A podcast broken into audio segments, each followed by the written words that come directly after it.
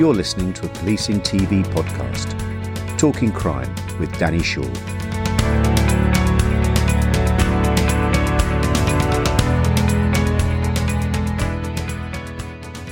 Welcome to Policing TV in this edition of Talking Crime with me, Danny Shaw, and I'm joined today by Sergeant Phill Matthews from Nottinghamshire Police.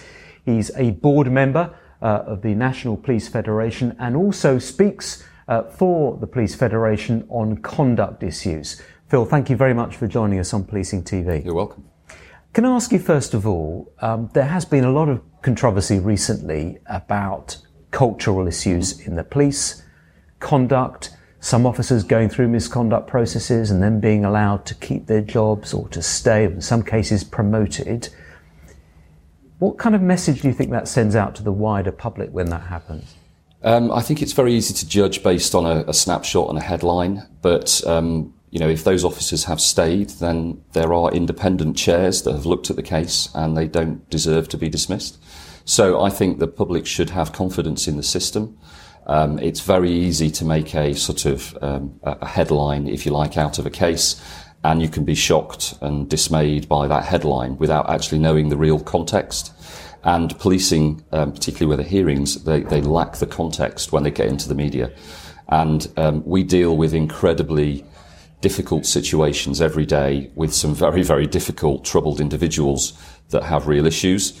And we have to do things in a, a real time, um, instant um, and you don't often get the luxury of sort of freeze frame thinking about what your reaction is going to be. So it's you have to understand that context when officers sometimes do get things wrong, and um, and that's the sort of lens that we want hearings to actually look at um, our members under. That they are humans trying to do a really difficult job under really difficult circumstances, and sometimes they make mistakes. That doesn't mean to say that they need to be dismissed or that the service will be worse off um, for keeping them in. It's not the case. You know, over a, a, long period, police officers are really dedicated, committed individuals that set their sort of life um, um, about helping the public. And if they, something's gone wrong in a split second, do they deserve to lose their job and their career? Um, or can they learn and can they actually um, be a better officer moving forward? And that's what um, we need the public to understand. I think the public perhaps will understand that. I think what's harder perhaps for people to understand is some of the cultural problems and officers using completely inappropriate language and yet they apparently keep the jobs. Um, and people going, well, what's going on there? I mean, we've seen some cases in London, particularly of that. Yes, um, some of this you have to again. Um, police officers are entitled to a private life, and, and some of the uh, some of the messaging and things you're referring to are sort of private conversations. Like we have to remember, we are a reflection of society. There will be people that have diverse thoughts that we don't necessarily all agree with within um, the police, and where we find those, we do tend to root them out. Um, but it's modern technology, modern life. Um, you or I, when we've grown up didn't have phones.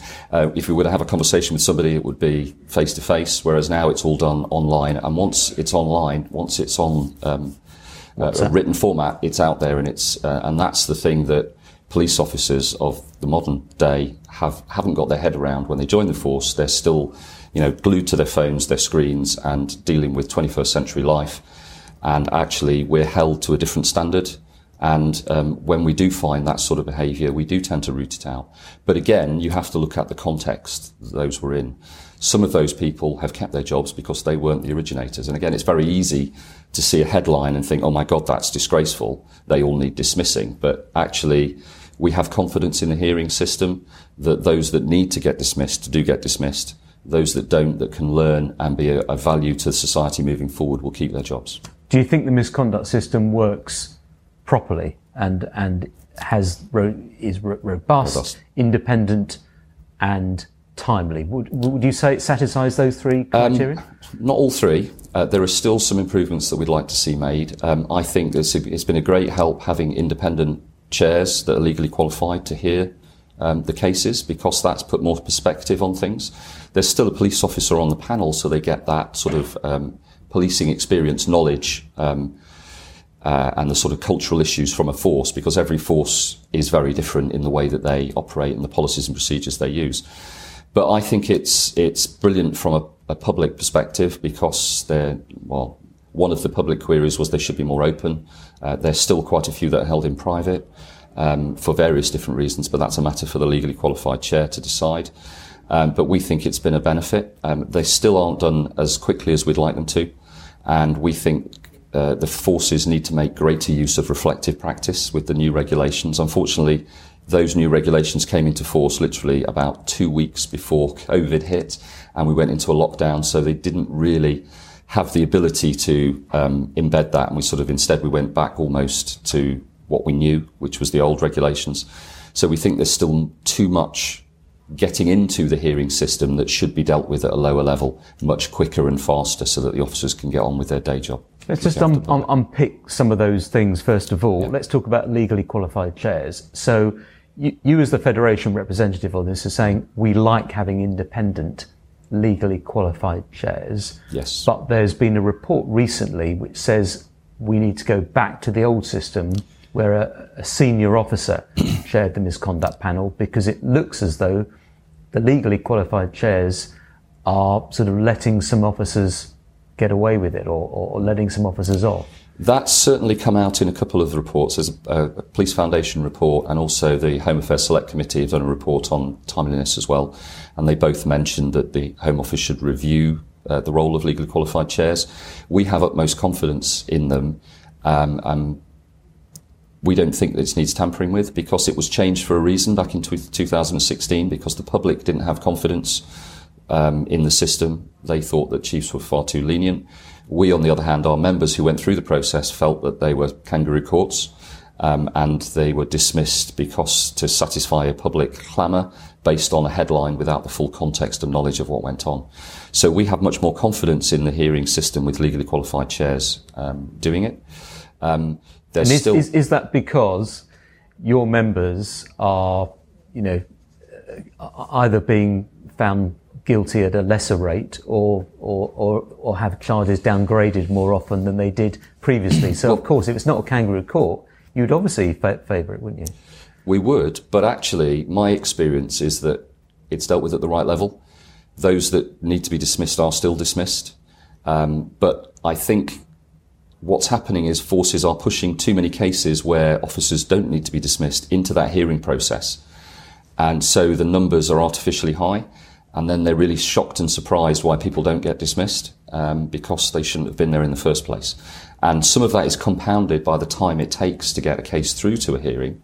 Whereas if you could deal with it at a much lower level, sort of um, reset button, if for the officer, if you like, you know, this went wrong, let's talk about it, let's make sure it doesn't happen in the future then you get that officer back dealing with the public how they should be, and you get a better officer for umpteen years afterwards. So your argument really is there are actually just too many cases that are going to misconduct. They're putting hearings. the wrong cases forward to misconduct hearings. So it creates a headline. It creates the expectation from the public. Well, there must be something in this because they're putting this person through a hearing, and then that's what creates the public uncertainty, if you like, when officers don't get dismissed because they don't look at or see the subtext and the context of why they were there in the first place and the, re- the rationale for why that, that job went wrong. And that's a fault with the Independent Office for Police Conduct, is it the IOPC? Uh, well, we say they get their case to answer threshold far too, um, set it far too low, and they but get that set wrong. In, but that's set in, in law, isn't it? It, it is, um, but we still say they interpret it wrong because it should be um,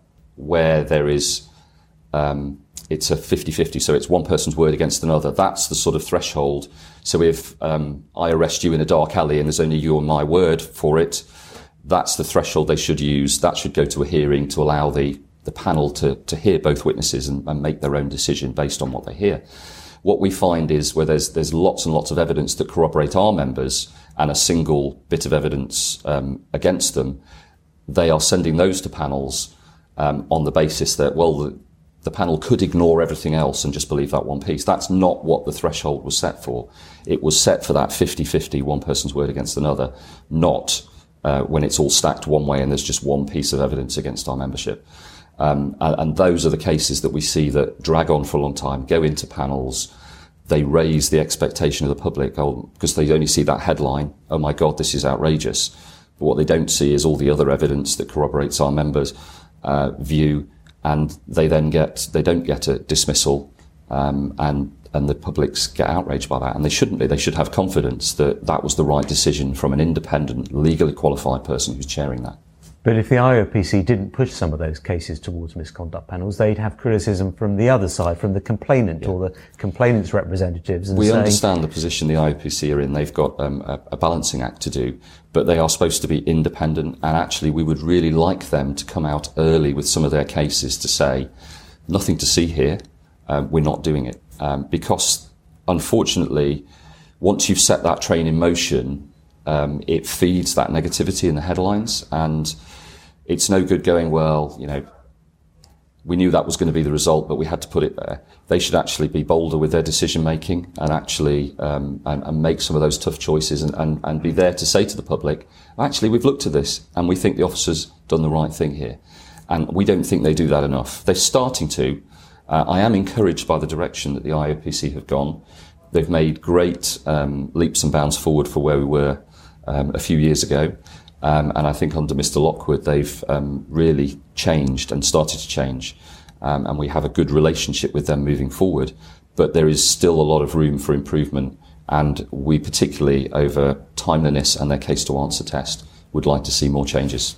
Yes, I wanted to come on to um, timeliness first of all. They have reduced the time, haven't they, of how long their investigations take, and that's that's they a have. considerable improvement. They have, yes, and and we we really praise them for doing that. However, there is still a, a really large body of complaints that are just sort of stuck in limbo, um, where they've done their investigation, but they're waiting for other processes. Um, and we say we'd, we'd, really like them to tell us what they're waiting for so that we can actually point the finger at, you know, whether that's the courts, whether that's the forces uh, delaying things, whether it's the hearing process, whether it's inquests, so that we can actually start putting political pressure to speed those cases up so that our officers aren't just left in limbo for years on end whilst other processes happen. Now, you mentioned reflective practice. Now, what are you saying that actually there should be fewer misconduct cases and more cases dealt with earlier where the officers taken aside and said, look, this, this didn't go very well. You made a mistake. You, we really need to reflect and learn from what went wrong here. Is that what you're getting at? Yes, the new regulations have um, allowed for um, breaches of the standards of professional behaviour to be dealt with differently. So in the old days, or in the previous regulations, any form of breach of any of the, our standards of professional behaviour was a misconduct offence, and you could go to a panel on. Now you can breach those standards, but it has to be so serious as to require a written warning on your record, which is quite a serious thing for a police officer to have on their record, um, for it to be classed as misconduct. So, for example, not filling in your pocketbook. Technically, that's a breach of the standards. You're supposed to fill it in. You're supposed to keep it updated. There may be a very good reason why you haven't. Um, or it could be that you've done, you've deliberately done something wrong in order to, you know, manipulate a case and evidence. So you could have the one offence, but it could be, you know, actually I was dealing with a murder here and that's why I haven't done it. In the old, in the old money, that would still be a breach. You could still go to a hearing. Whereas now, they would look at that and go, actually, I can understand why you've done that. How do we improve this moving forward? What can we do to change organisationally to make sure that doesn't happen? How can you learn as an officer to make sure that you keep on top of it and you don't do that in the future? And it, it's that sort of thing that should be dealt with much quicker, much swifter, and um, almost act as a reset for the officer going, oh my God, I've, I've made a mistake here. And people can then own up to their mistakes, own them, and actually develop and get better. And why uh, are we not moving to a system like that or not quickly enough? Um, I think uh, it's partly because the new regulations came into force just as uh, lockdown hit and COVID struck the nation. So um, they didn't really get a chance from professional standards um, directorates to embed and, and, work their way through the, the regulations. So they sort of, because everybody was working distantly, remotely, it was stick with what you know. So culturally, I don't think it, it was the great, greatest start for those reforms. We're starting to see that take place now, but it's almost now happening at the wrong end of the system. So it, it, it's happening when things fall out of hearing process almost as an afterthought going, oh, well, you can have some reflective practice. We, we couldn't get that home, so you can have some reflective practice. And we're really keen to get the statistics from the 2020 regulations changes, which should be out any day um, from the Home Office because that will actually tell us whether forces have taken up that reflective practice. If you see a, a high number of um, cases going to hearings that don't end in dismissal, that means they've got that wrong, that threshold wrong, and they're sending the wrong cases to hearings. So if it, you know if you go into a hearing, it should be pretty much cut and dried. You should be dismissed in the, in the new uh, regulations. But if, if they're not getting those dismissals and we're getting lesser sanctions or no sanctions, that means they've got that threshold wrong and they're not using reflective practice properly at the outset. But you don't want a situation where you're only sending cases for hearings where you know what the outcome is 90% mm. that the officer is going to be found guilty of misconduct or gross misconduct. There's, there's got to be at some point a, a bit of uncertainty in, in that, hasn't there? Um, well, yes, but there's there's different. There's if, if it's misconduct, it will go to a um, a chief inspector or a you know a, a, an officer of that sort of middle rank um, to look at, and they can give out written warnings, or they can say this isn't misconduct, deal with it um, in a reflective practice way, and that can be done a lot quicker than setting up a a, a three person panel and, and, holding a public hearing. Um, which really should be reserved for the most serious cases that need the public scrutiny, need the accountability, and um, there sh- yes, there should always be room for panels to, to, to make their own decisions on cases. But um, ultimately, the most serious cases should be going to hearings. And we still see far too many cases that aren't at that top level going to hearings. Now, one of the other complaints that's made, particularly from the media, when an officer is charged with an offence, so goes through the criminal process, is they have anonymity. And we've seen that in a number of cases recently uh, other people who are accused of offences and are charged mm. in serious cases are named by the Crown Prosecution Service or by by the police force that's involved in the prosecution. Why should that be any different for police officers? Um, it does depend on the case. Um, and actually, some of our members deal with very uh, have sensitive roles, so they deal with informants, uh, or they have um, protected identities within the force.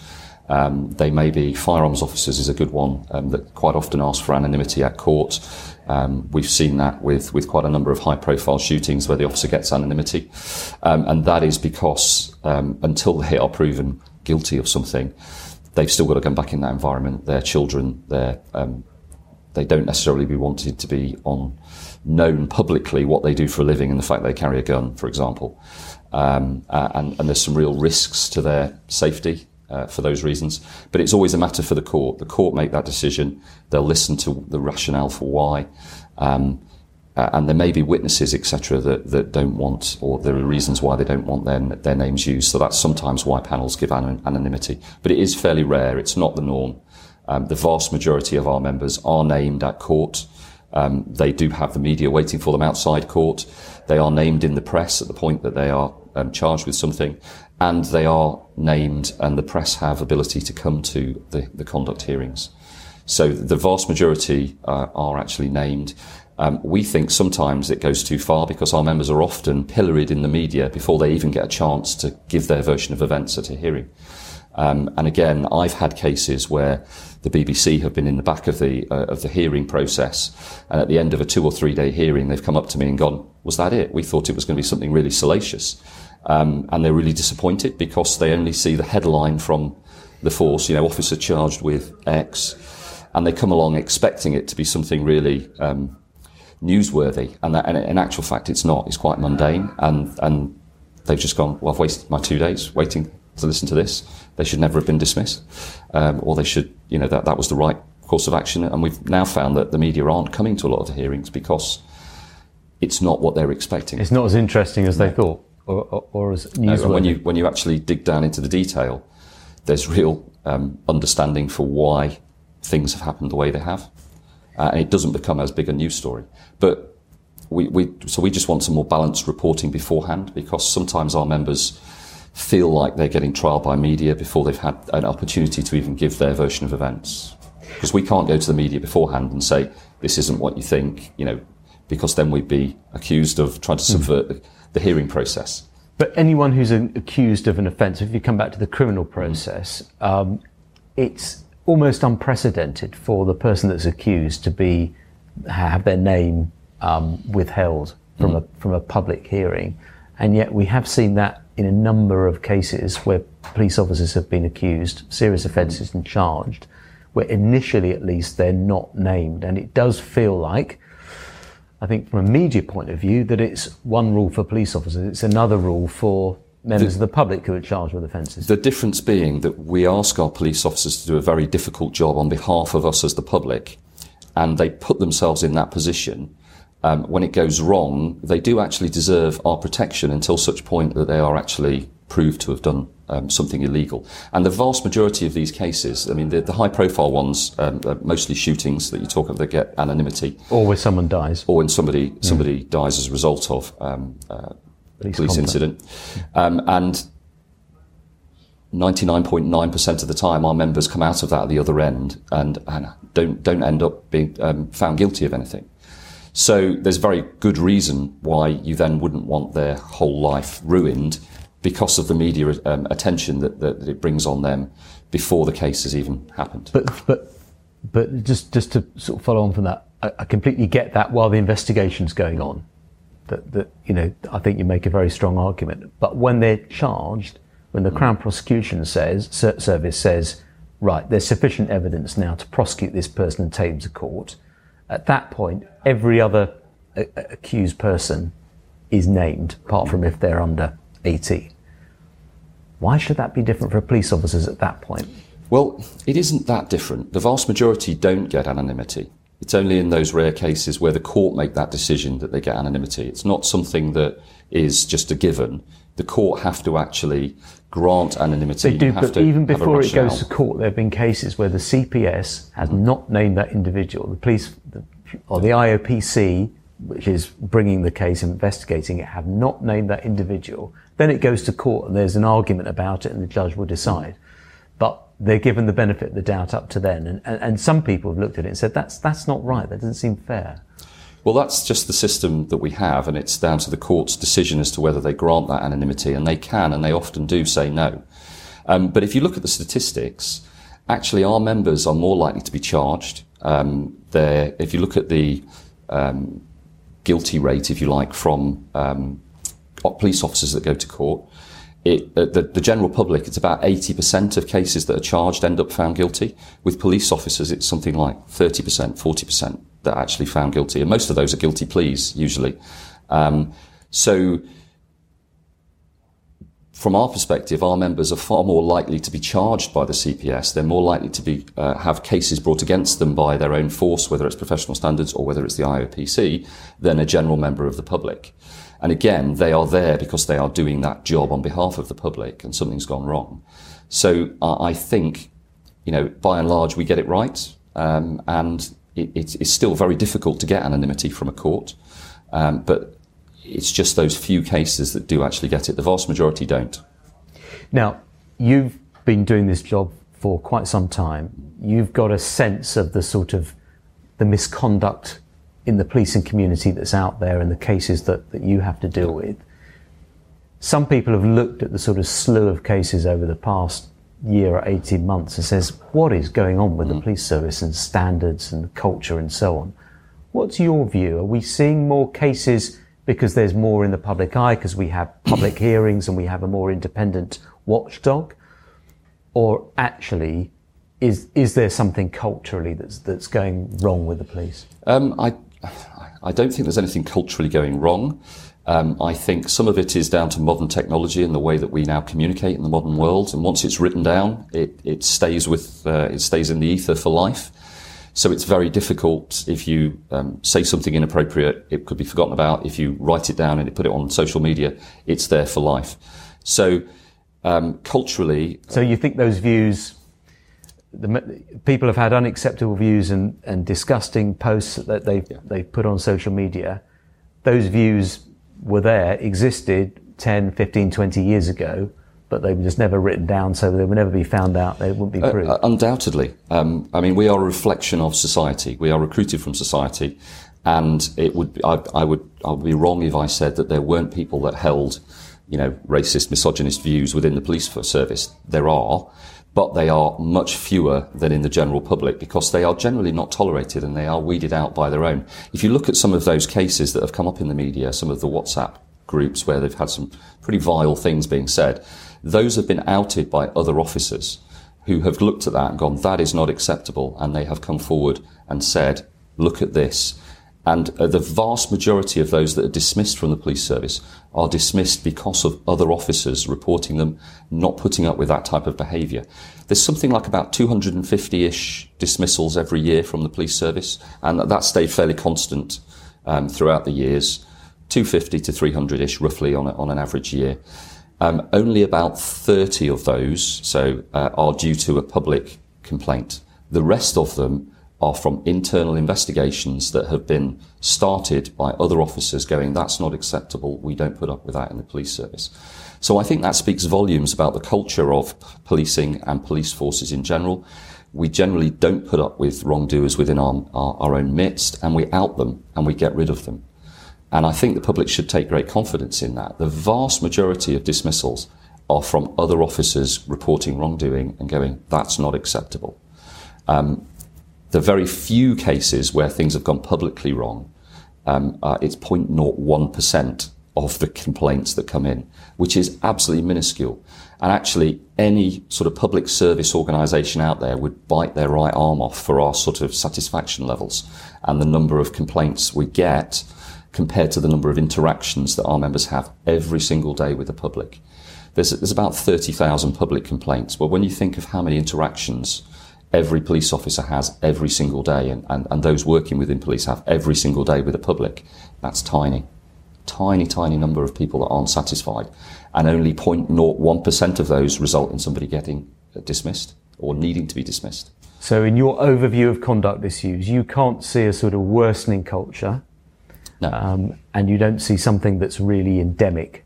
No, and, and if anything, I think um, the mentality has moved forward with society. And, and I think what, what may have been acceptable 10 or 15 years ago isn't acceptable today and, um, and is outed today. And, and I think that speaks volumes, really, that all of those cases you've talked about, or you've, you've sort of touched on without mentioning the names, um, have been from other officers going, this isn't acceptable, do something about it. Phill Matthews, thank you very much indeed for talking to us. You're welcome. Thank you.